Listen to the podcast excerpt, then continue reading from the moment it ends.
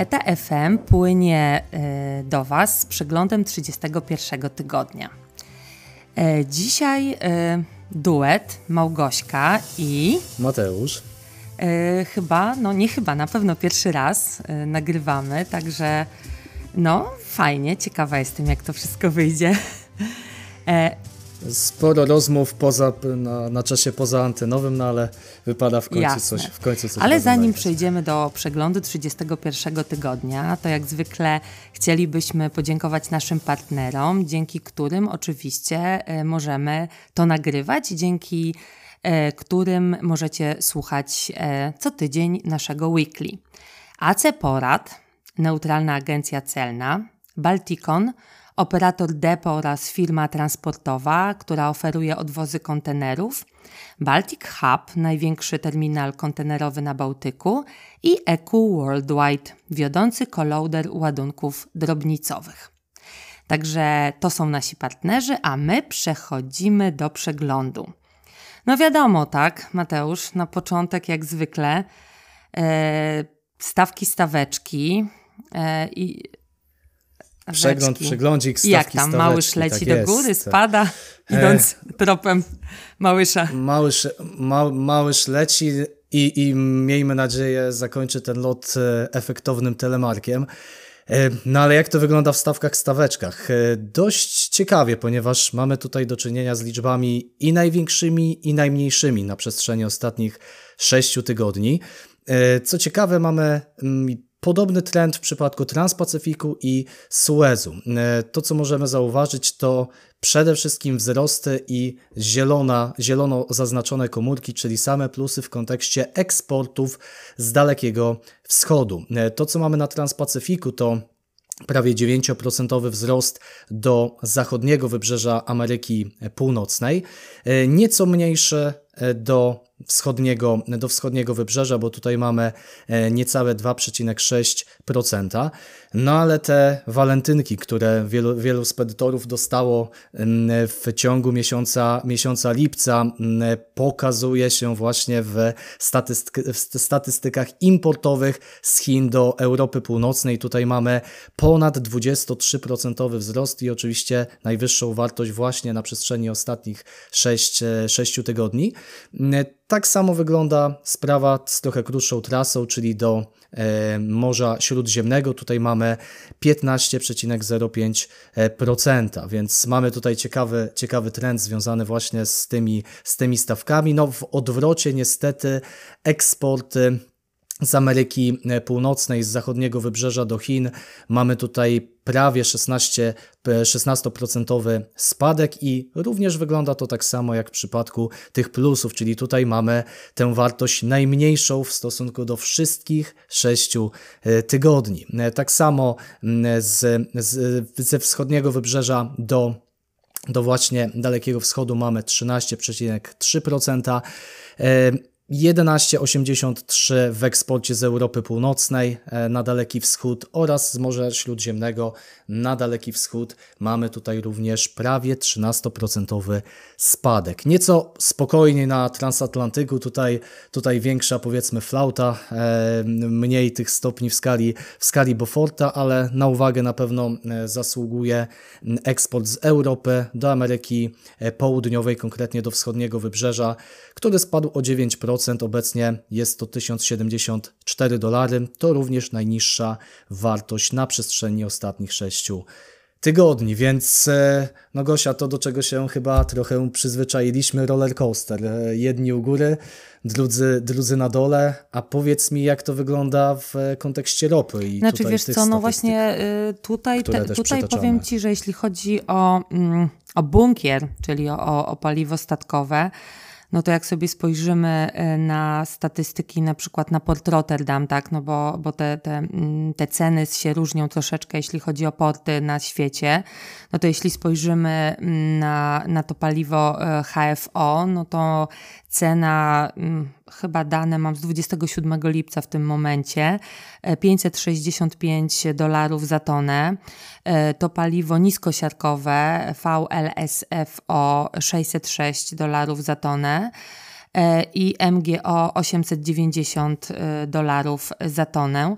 Wiesz, mm, stawki powiedzmy trochę się utrzymują, natomiast jak sobie porównam rok do roku, ile wynosiło na przykład rok temu dokładnie o tej samej porze, no to za MGO dzisiaj płacimy 809, a rok temu to było 1062 dolary, czyli cały czas są niższe niż, niż rok temu, ale to, co chciałabym w tym tygodniu i w tym y, przeglądzie tygodniowym zauważyć, mm, to mm, taka tendencja drożenia ropy. Y, w USA mamy teraz taką sytuację, że cena ropy na giełdzie paliw no, pikuje od, yy, znaczy idzie w górę, może tak, idzie w górę y, sześć tygodni, tak. Sześć tygodni, no, prawda? No, Arabia Saudyjska i Rosja co robią? No, zmniejszają swoje dostawy ropy. Zapasy tego surowca w USA spadły yy, o rekordowe 17 milionów baryłek. No, to chyba, nie wiem, wydaje mi się, że najdłuższy okres zwyżek dla tego surowca od ponad roku.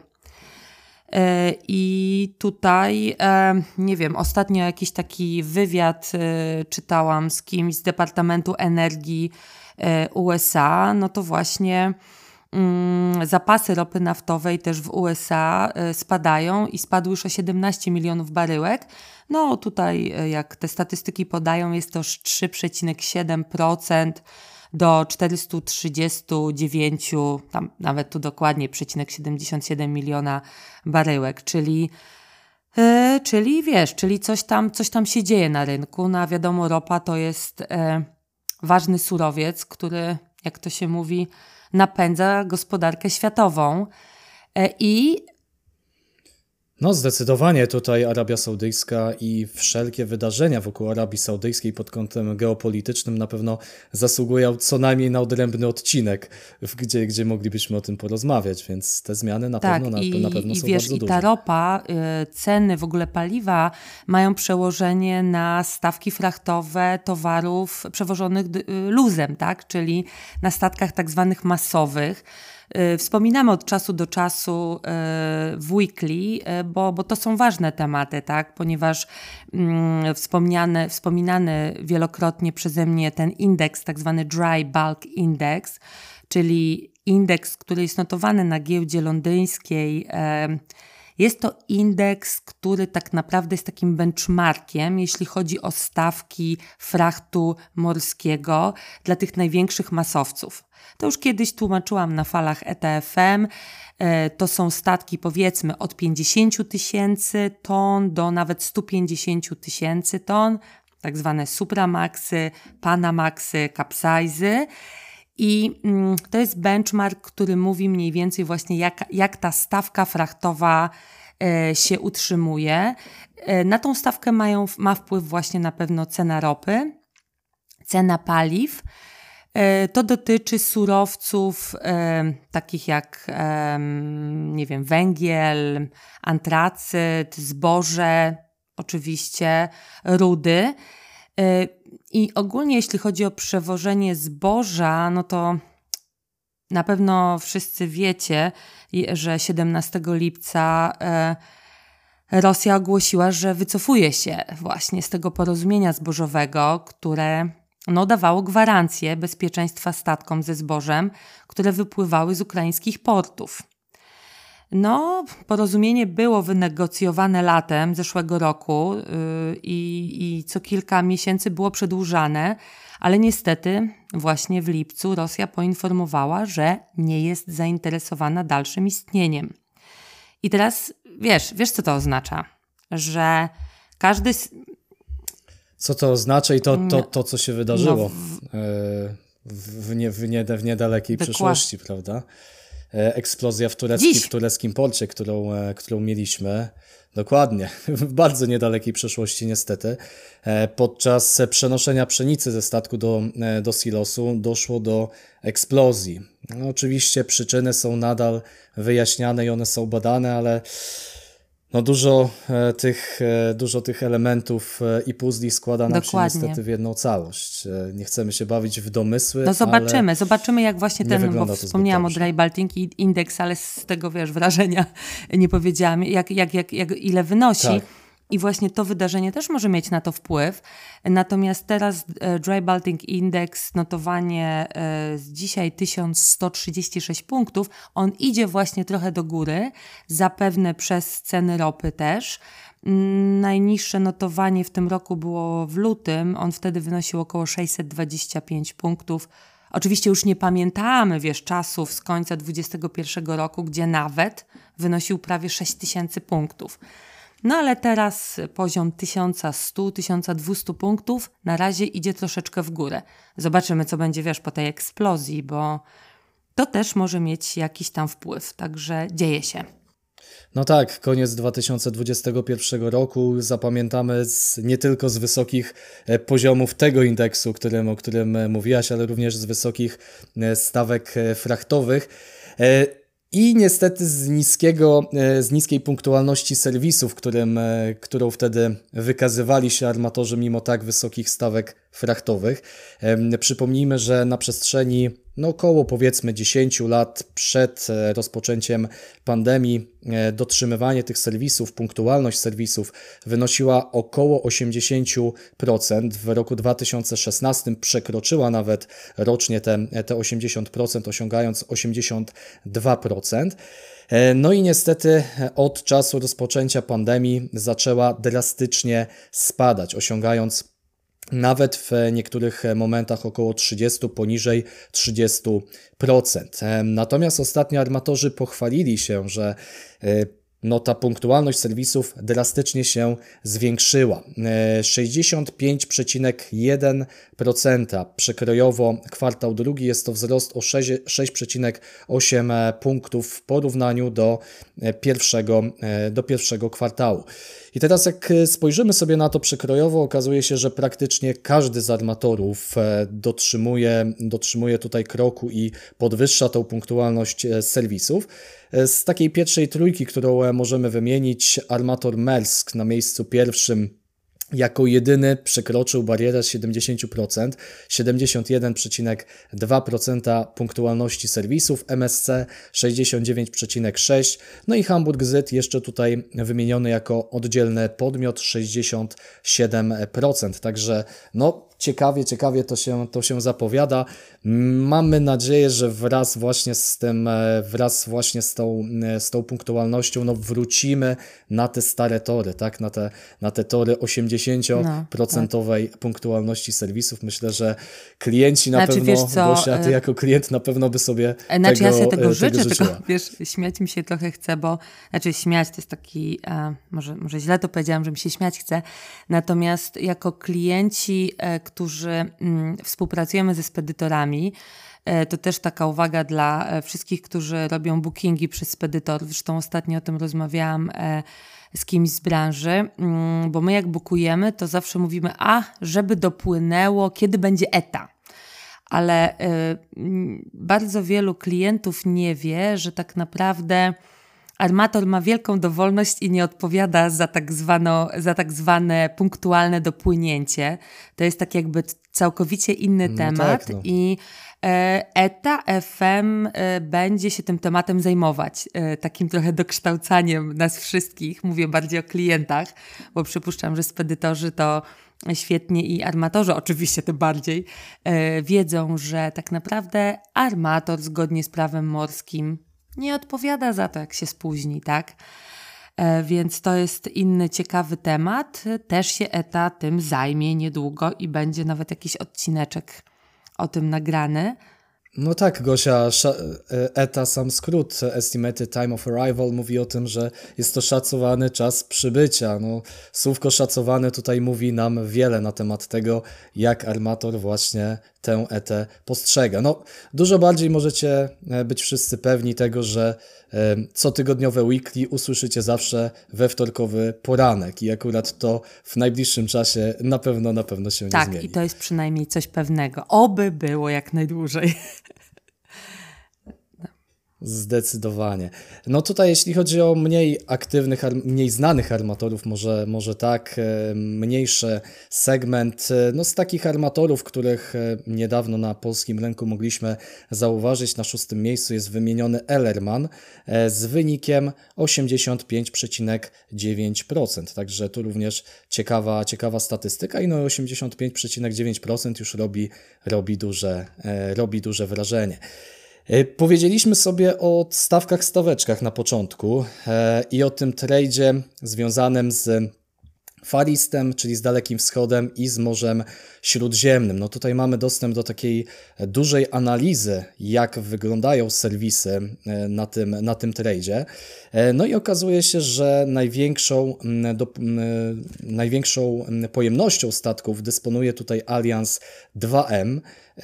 Łącznie, jeśli chodzi o jeśli chodzi o statki, 36 statków e, z całkowitą pojemnością prawie miliona 900, 900 TU, także jest to, jest to naprawdę, naprawdę dużo.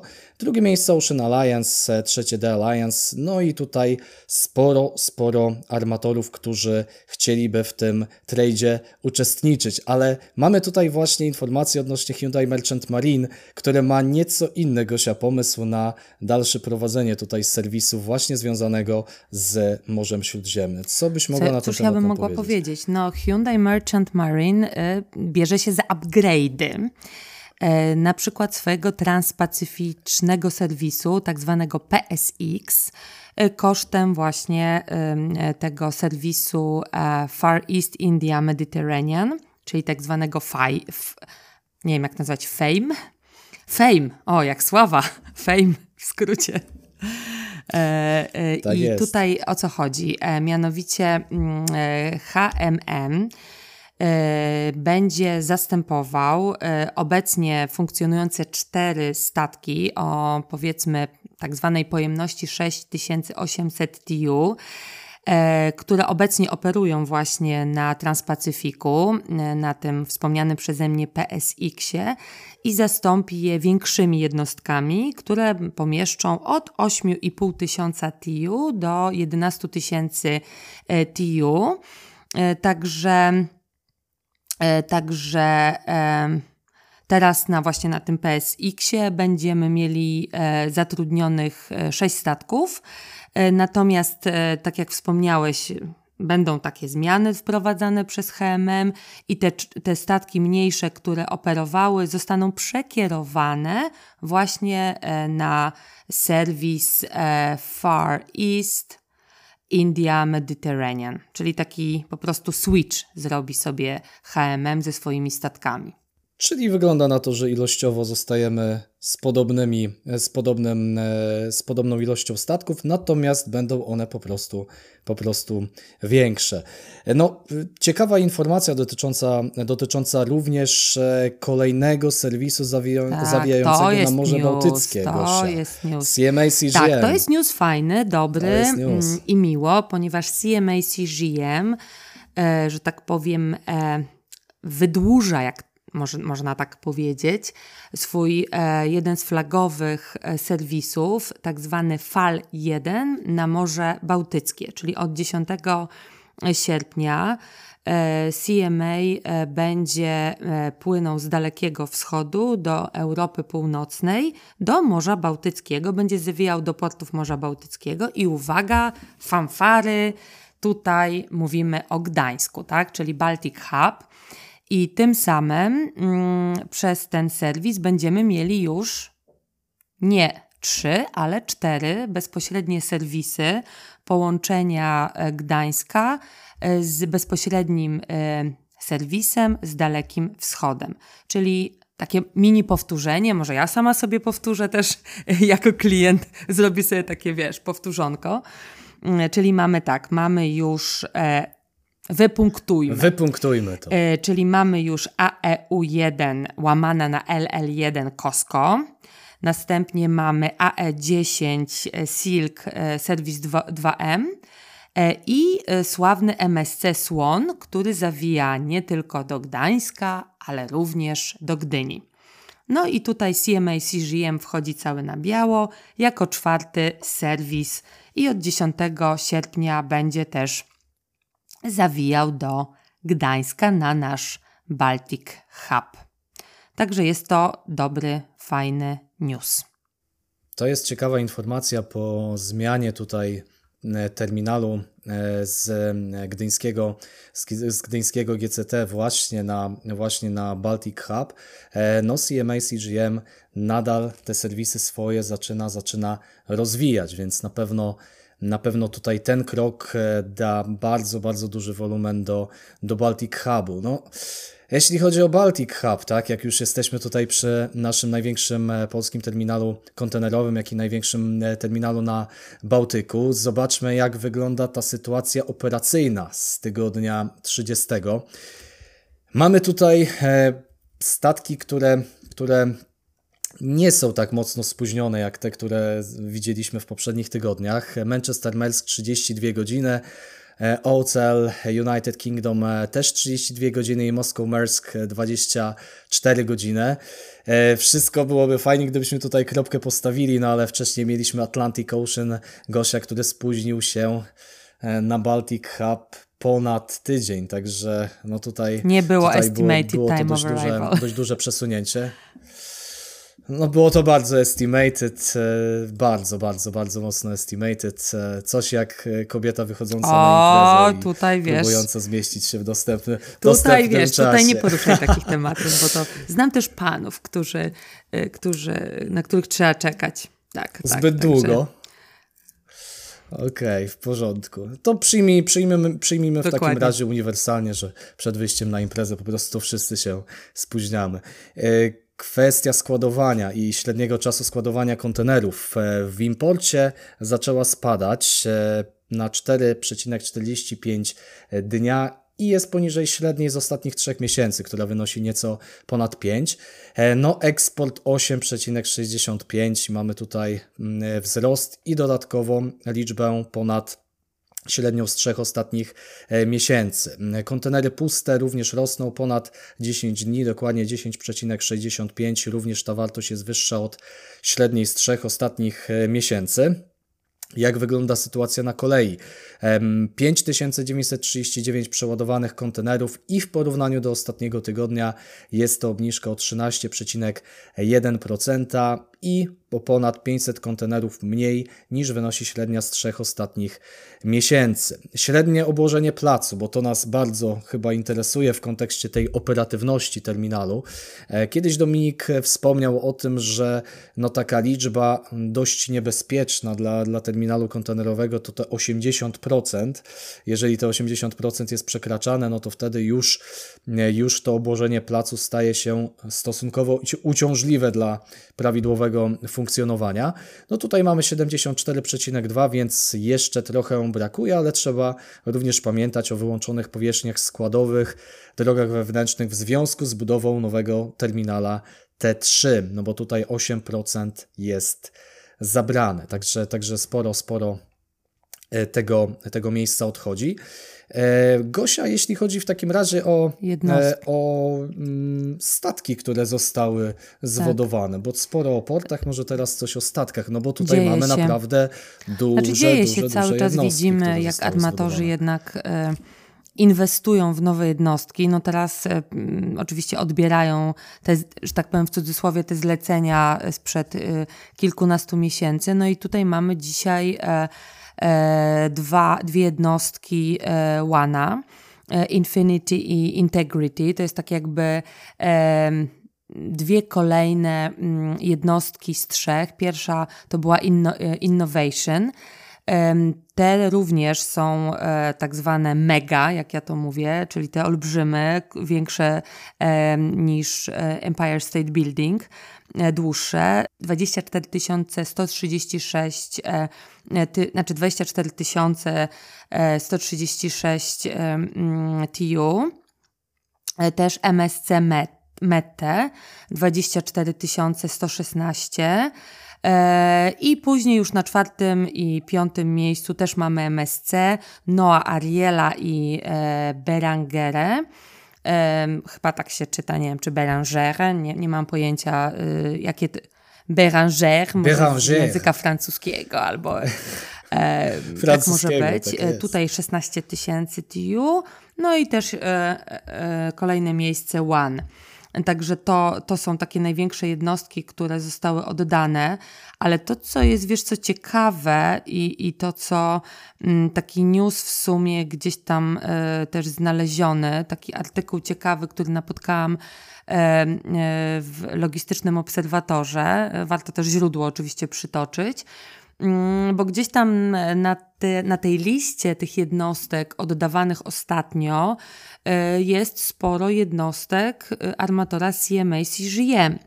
I wygląda, słuchaj, na to, że CMA CGM w najbliższych latach może przewyższyć duńskiego Merska i stać się hmm, drugim co do wielkości przewoźnikiem na świecie. E, a Alpha Liner, z którego danych też korzystamy czasami, E, informuje, że CMA CGM dysponuje flotą 627 jednostek o łącznej pojemności 3,5 miliona TU. Tutaj wliczamy statki własne czarterowe. No i słuchaj, w trakcie realizacji e, zamówienia jest z kolei 119 jednostek o łącznej pojemności 1,2 miliona TU. Także słuchaj, wydaje się, że CMA CGM idzie naprawdę ostro do przodu. Idzie na wyższy stopień podium, zdecydowanie. O tym nawet e, rozmawialiśmy już e, w Weekly, chyba z Sebastianem, nawet dwa tygodnie temu o tym rozmawiałem e, i chyba też na innych podcastach było to, było to poruszane. No CMA CGM przede wszystkim inwestuje. Inwestuje te zyski, kolosalne zyski, które, które przynosiła, przynosiły te bardzo wysokie stawki fraktowe. No mówi się gdzieś o tym, że mm, zyski mm, zamiast wypła wypłacać akcjonariuszom w formie dywidend e, te 90% zysków zostało zainwestowanych w rozwój firmy, a mówimy tutaj o prawie 22 miliardach e, dolarów. No, mówi się też o tym, że jeżeli ta pojemność CMA CGM będzie w takim tempie wzrastała, to już pod koniec 2024 roku lub na początku 2025 CMA będzie przed Merskiem. No obecnie ta pojemność zamówień CMA jest trzykrotnie większa od Merska, więc to mówi, to mówi na pewno sporo. E, no i przede wszystkim, przede wszystkim jeśli chodzi o kwestię wymiany tej floty. CMA CGM ma taki plan, by połowę statku, statków czarterowanych mm, wymienić właśnie na te własne statki, natomiast Maersk chce wymienić wszystkie statki czarterowane, bądź większość tych statków czarterowanych na własną flotę, którą, którą zamawia. No, co za tym idzie, oczywiście ta, to doganianie CMA e, CGM przez do, doganianie Merska, przepraszam, przez CMA CGM będzie następowało dużo, dużo szybciej. CMA zresztą opublikował dane dotyczące e, pierwszego kwartału, e, pierwszej połowy roku nawet 2023. E, no i tutaj zysk netto jest sporo, sporo mniejszy w porównaniu do pierwszej połowy 2022 roku. Jest to, można powiedzieć, tylko w dużym cudzysłowie 3,3 miliarda dolarów. W porównaniu do tego, że w pierwszej połowie 2022 roku e, było to prawie 15 miliardów. No to no można powiedzieć, że jest to duży spadek, ale jednocześnie 3,3 miliarda dolarów, no to jednak jakieś waciki za to kupić Gosia chyba można. No tak, jakieś tam waciki na pewno. E, I no, no, no, znaczy wiesz, to jest ciekawe właśnie, to kupi. zresztą wielokrotnie, tak jak mówisz, rozmawialiśmy, w co, w co, in, w co inwestują um, armatorzy. E, no wiesz, Mersk się chwali, że inwestuje w różne um, paliwa odnawialne e, i, i tutaj ten zrównoważony rozwój, więc tak jak tutaj widzisz, CMA CGM wychodzi z flotą, znaczy ma, ten marketing idzie w tym kierunku, natomiast Mersk wielokrotnie powtarza, tak. że to jest zrównoważony rozwój i w zielone paliwa idzie. I wydaje mi się, że na koniec warto wspomnieć o takiej mm, nowince, e, i my tu się śmiejemy e, z, w naszym gronie ETA, że ktoś nas podsłuchuje, bo rozmawialiśmy o tym, mianowicie o użyciu technologii jądrowych jako powiedzmy paliwa statkowego. I dosłownie, nie wiem, jakoś dwa dni po naszej rozmowie pojawił się artykuł i informacje w necie, Mianowicie mm, pod koniec lipca bieżącego roku angielska firma, która zajmuje się technologiami jądrowymi, e, Nucleo chyba, mm, tak się nazywa, e, Grupa stocznio, plus grupa stoczniowa Fincantieri i Towarzystwo Klasyfikacyjne RINA podpisały historyczne porozumienie, e, ponieważ planują wdrożyć bezpieczną technologię jądrową do transportu morskiego. E, wykorzystując jakieś innowacyjne, nie wiem, reaktory czwartej generacji. Mm, I tak naprawdę to rozwiązanie jest o tyle ciekawe, mm, że miały właśnie, jakby ta technologia przewiduje wykorzystywanie e, odpadów nuklearnych jako e, paliwa zasilającego układ napędowy. E, no, to się dzieje gdzieś tam pod egidą, tak można powiedzieć, z grubsza Korei Południowej, bo jednak tam są te technologie jądrowe naprawdę na wysokim poziomie, jak wiemy. Zresztą też Polska współpracuje z firmami z Republiki Korei. Natomiast no jest to jakieś takie ciekawe rozwiązanie, prawda? Zobaczymy, jak to się rozwinie. E, Zdecydowanie. No tutaj, jeśli chodzi o Koreę Południową, warto wspomnieć, że jeden z e, armatorów, e, największych armatorów kontenerowych na świecie, czyli Hyundai, Hyundai Merchant Marine, jest właśnie poniekąd zamieszany tutaj w, tę, w te badania, w te, w te technologie. Myślę, że warto to, warto to obserwować. No, wedle Koreańczyków energia jądrowa jest najlepszym źródłem energii do zmniejszania wpływu na zmiany klimatu. E, no i osiągnięcie neutralności pod względem emisji dwutlenku węgla, ponieważ podczas tej produkcji energii elektrycznej nie ma emisji dwutlenku, dwutlenku węgla, czego nie można powiedzieć na, na przykład w przypadku metanolu, który tak mocno Zielonego. jest wdrażany w ostatnim czasie. Zielonego metanolu, dokładnie. No, Korzyści z zielonego metanolu można by, można by wymieniać e, jednym głosem, tak? Niższy koszt e, wyprodukowania takiego napędu w porównaniu do amoniaku, który też, e, zielonego amoniaku, który też był też jest lansowany jako ten jeden z alternatywnych napędów. Metanol nie musi być przechowywany chociażby pod ciśnieniem lub ekstremalnie niskich temperaturach. Amoniak też pod kątem przebadania mm, jego, jego jakby wpływu na, na środowisko i zanieczyszczenia, e, toksyczności e, amoniaku jest to pewien minus w stosunku do metanolu jednak. E, na metanol mówi się też o tym, że jest biodegradowalny. W przypadku jakiejś, jakiejś awarii, jakiegoś zatonięcia metanol jest w stanie się, jest, jest biodegradowalny w wodzie.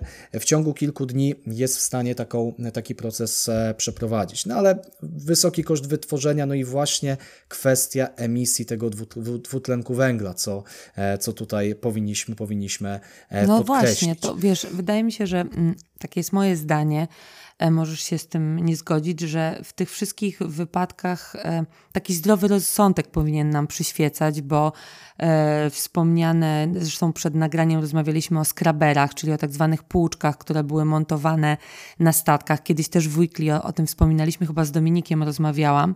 I teraz się okazuje, że rozwiązanie, które miało służyć środowisku, tak naprawdę spowodowało kolejny problem, tak? Ponieważ e, mm, tak zwane e, te odpady, które e, e, skroplone, które gdzieś tam trzeba było, że tak powiem, degradować, trafiały do morza, do oceanów, więc Oczywiście zrobiono odpowiednie zbiorniki, no ale później te odpady trzeba było gdzieś tam oddawać, co wiąże się z dużymi kosztami.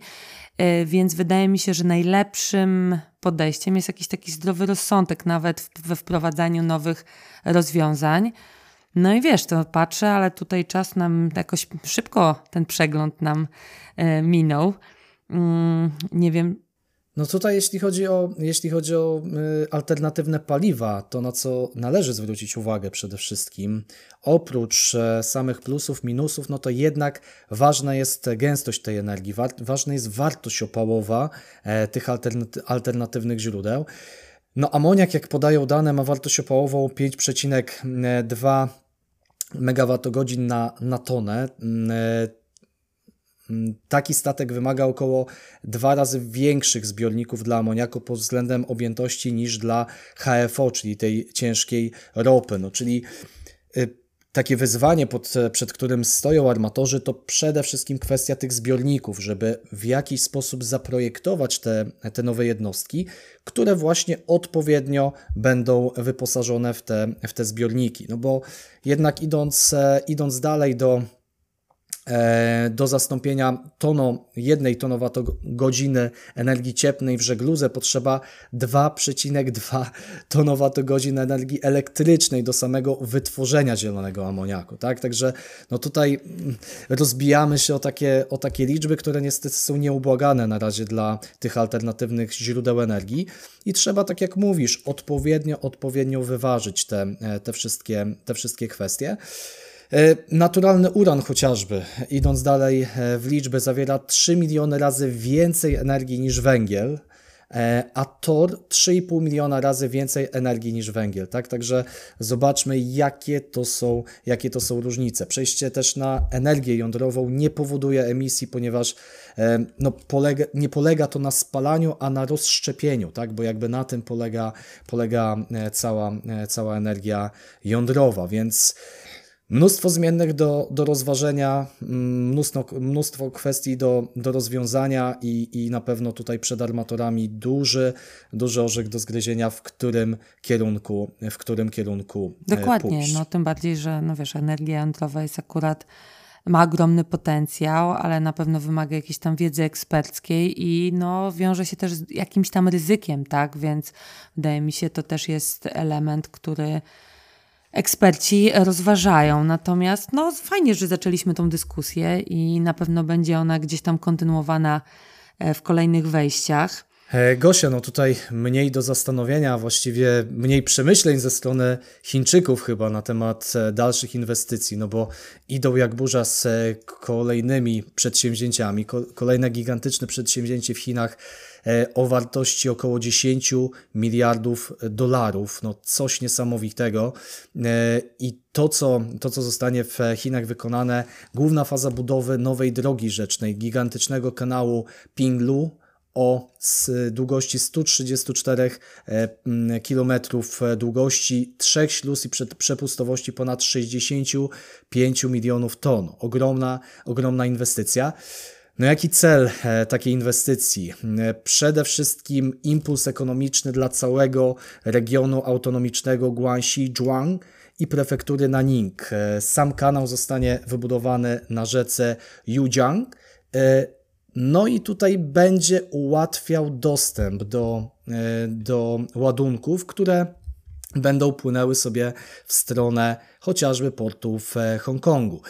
E, no jeśli chodzi o ten region autonomiczny, to jest e, bardzo, bardzo ważne. Jeżeli spojrzymy sobie na, na mapę, e, jest on na zachód usytuowany w południowo-zachodniej części, części Chin. Tam takim liczącym portem, o którym możemy wspomnieć, jest port w Qingzhou, Natomiast no, bardziej tutaj w stronę, w stronę Hongkongu jednak ta prowincja chciałaby się rozwijać. Ona bezpośrednio również sąsiaduje z Wietnamem. No i Chińczycy tak na dobrą sprawę cały czas stoją przed wyzwaniem wyrównania szans tutaj i ujednolicenia, uatrakcyjnienia kolejnych rejonów, nie znajdujących się tylko i wyłącznie na południowym wschodzie, no bo jednak wszystkie porty Gosia, e, które funkcjonują w transporcie morskim, te najważniejsze, znajdują się na południowo-wschodniej części, e, części Chin. E, no, kanał będzie nie lada wyzwaniem również. Ponad 20-kilometrowy odcinek ma prowadzić przez góry, no ale no już nie takie zdjęcia z Chin chyba widzieliśmy, więc e, myślę Gosia, że Chińczycy sobie z tym bez problemu, bez problemu poradzą. E, No właśnie, a teraz nie, no na pewno. Natomiast e, e, ciekawe są statystyki też dotyczące e, przeładunków w portach w ogóle. Nie wiem, czy, czy, czy, czy widziałeś, bo już opublikowano w portach bałtyckich. W portach bałtyckich. No nie jest to może Azja, ale bliżej nas trochę. E, mnie to na, trochę mniejsza skala trochę mniejsza zdecydowanie. Skala. Chciałoby się, chciałoby się co, no ale nie ma aż tak dobrze. E, jak to wygląda? No tutaj, jeśli chodzi o porównanie e, do 2021 roku, bo to są statystyki, które się ukazały za 2022 rok, no to jeśli chodzi o mm, zachodnie wybrzeże, że tak powiem, wschodnie wybrzeże i południowe wybrzeże, no to jeśli chodzi o mm, porównanie 22 roku do 21, no to widzimy spadki. Ja tutaj patrzę na, na Szwecję, no bo to oczywiście nie są jakieś wielkie ilości, tak jak powiedziałeś, e, TIU przeładowanych, no bo w Szwecji nie mamy jakichś wielkich mm, portów kontenerowych, raczej rozdrobnione, mniejsze porty. Mówię o Szwecji, mówię też o o Danii. E, jeśli chodzi o Szwecję, to akurat e, mm, e, praktycznie rok do roku jest taka sama ilość przeładowanych TIU. Zobacz, to w ogóle nie, to jest w ogóle tak, tak jakby bardzo wiesz, podobna, bardzo podobna. Kopiuj w klej 21-22. Mm, natomiast jeśli chodzi o Danię, no to tutaj niestety mm, spadek. E, także spadek o 14% e, w 2022 roku, jeśli chodzi o przeładowaną e, liczbę TU. Później mamy Finlandię. W Finlandii mm, minimalny wzrost 3%. Jeśli chodzi o 22 rok, przeładowanych TU mamy 1 446 tysięcy, w 2021 roku było to 1 409 tysięcy. No i tutaj musimy wspomnieć o, o kraju na R, którego nikt nie chce wymieniać. No tutaj wiadomo, jak można się domyśleć, e, spadek o 57%, e, czyli w 2022 roku milion 70 tysięcy kontenerów. E, Niemniej Gosia, wydaje mi się, że ta liczba wydawałaby się w porównaniu do tych wszystkich sankcji, o których się głośno mówi, że jednak ta liczba jest nadal bardzo wysoka. To jest ponad milion TU przeładowanych w roku 2022. No miejmy nadzieję, że y, będzie to spadać. Y, natomiast wiesz co, y, tak, ale ja tutaj gdzieś czytałam jeszcze z Armenii, nie pamiętam jak się nazywał ten przewoźnik, to jakiś nieważne, to nie jest nieznaczący przewoźnik, natomiast na przykład Armenia, mm, e, on właśnie, ten armeński, armeński przewoźnik uruchomił taki serwis naprawdę małego fiderka 500 TU z Batumi, e, z Gruzji właśnie do Rosji, do Noworosyjska. No, no wiadomo po co, żeby coś tam sobie przewozić. E, jak...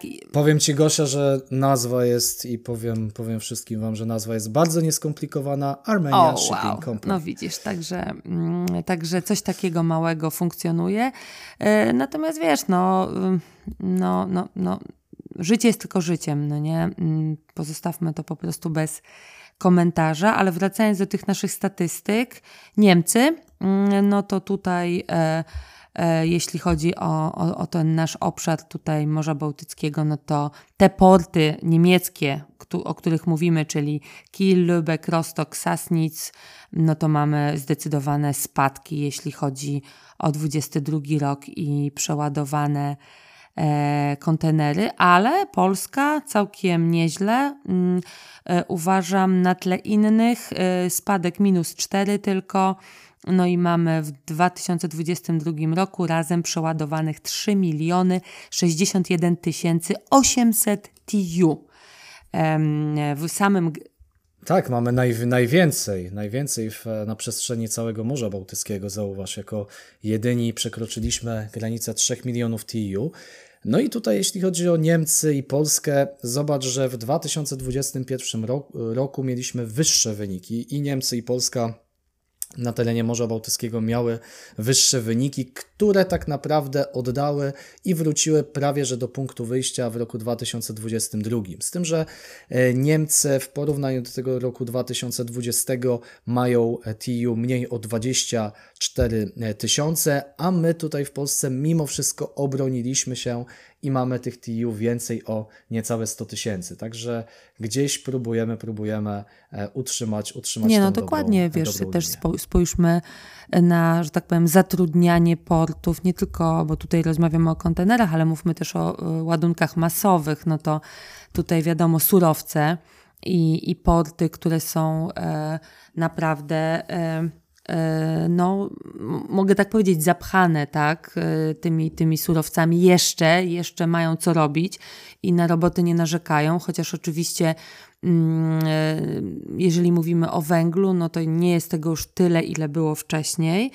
Mm, natomiast powiem Ci, że mm, Ostatnio odwiedziłam port w Magdeburgu i też chciałam tutaj powiedzieć o porcie takim śródlądowym, e, który na mnie zrobił bardzo duże wrażenie i pokazał, że jak ważne są właśnie te połączenia śródlądowe, o których wielokrotnie na łamach e, ETA mówi też e, Marta. Mm, pozdrawiamy Martę. No, Port Magdeburg, słuchajcie, 10 tak kilometrów długo, długości nabrzeża, 6 terminali, w tym oczywiście jeden terminal kontenerowy. Wszędzie są połączenia E, mm, kolejowe, e, które naprawdę e, dowożą, odbierają kontenery, surowce i robi to wrażenie. Mm, także dla mnie to jest takie trochę odkrycie, ponieważ niedoceniane. Połączenia śródlądowe są bardzo ważne, szczególnie w przemieszczaniu e, surowców i chemicznych, e, towarów luzem, odgrywają bardzo e, ważne znaczenie, również jeśli chodzi o koszta. No bo takie przewiezienie barką towaru versus autem jest i tańsze, i środowiskowo zdecydowanie bardziej zrównoważone. Wiadomo, E, poziom wód e, ma wpływ. Teraz właśnie e, Łaba miała dosyć niski stan, poniżej jednego metra, a przepływ następuje, kiedy tam chyba jest powyżej metra, metra dwadzieścia. Natomiast pod w Magdeburgu jest o tyle super położony, ponieważ on operuje na kanałach, które mają głębokość 5 metrów i są tak skomunikowane z kanałami i później e, z portem, e, tak powiem w skrócie ARA e, i są niezależne od poziomu łab, łaby. Więc naprawdę ciekawe rozwiązania nasz, nam też daje port śródlądowy. Nawet prezes, to jest ciekawe, to może Marta to pociągnie w następnym wydaniu, że po, prezes e, portu w Magdeburgu coś wspominał o współpracy z portem e, we Wrocławiu, e, który tak, nie... Niedaleko, prawda? Jeszcze bliżej do Berlina, ale do Wrocławia tak, też, więc, też więc czekamy, co z tego więc... wyniknie i to też Czemu są nie? fajne środowiskowe rozwiązania dla klientów, kosztowo też dosyć atrakcyjne. Wiesz, patrzę jeszcze na tym, co się dzieje w innych portach.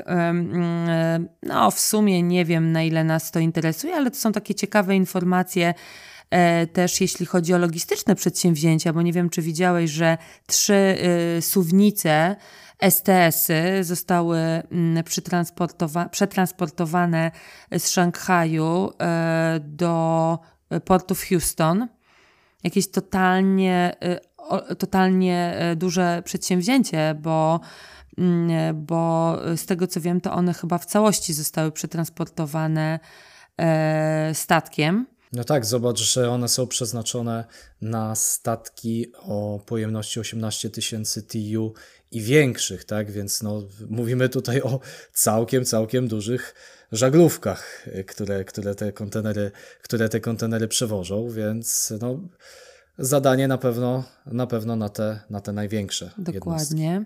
E, tutaj jeszcze z takich um, ciekawostek, e, no to mamy taką informację a, propos, mm, a propos sawanach, e, portu e, Georgia Ports Authority w 20 lipca otworzyła ponownie wyremontowane, świeże, że tak powiem, nabrzeże numer jeden na terminalu kontenerowym w Sawanach. Także no, taka nowinka dla tych, którzy mają jakieś połączenia, jakieś wymiany handlowe z Ameryką.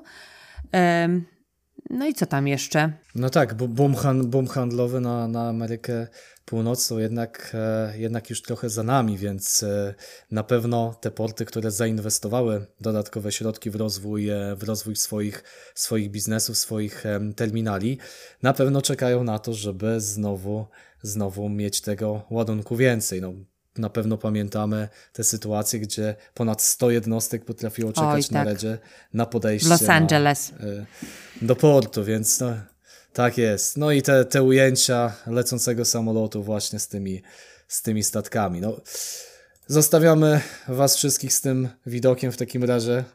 Gosia, myślę, że to chyba tyle na, na ten tydzień, chociaż no, muszę przyznać, że działo się bardzo, bardzo dużo i Miejmy nadzieję, że przytoczyliśmy te wszystkie, te wszystkie newsy w e, jak najbardziej przystępny sposób.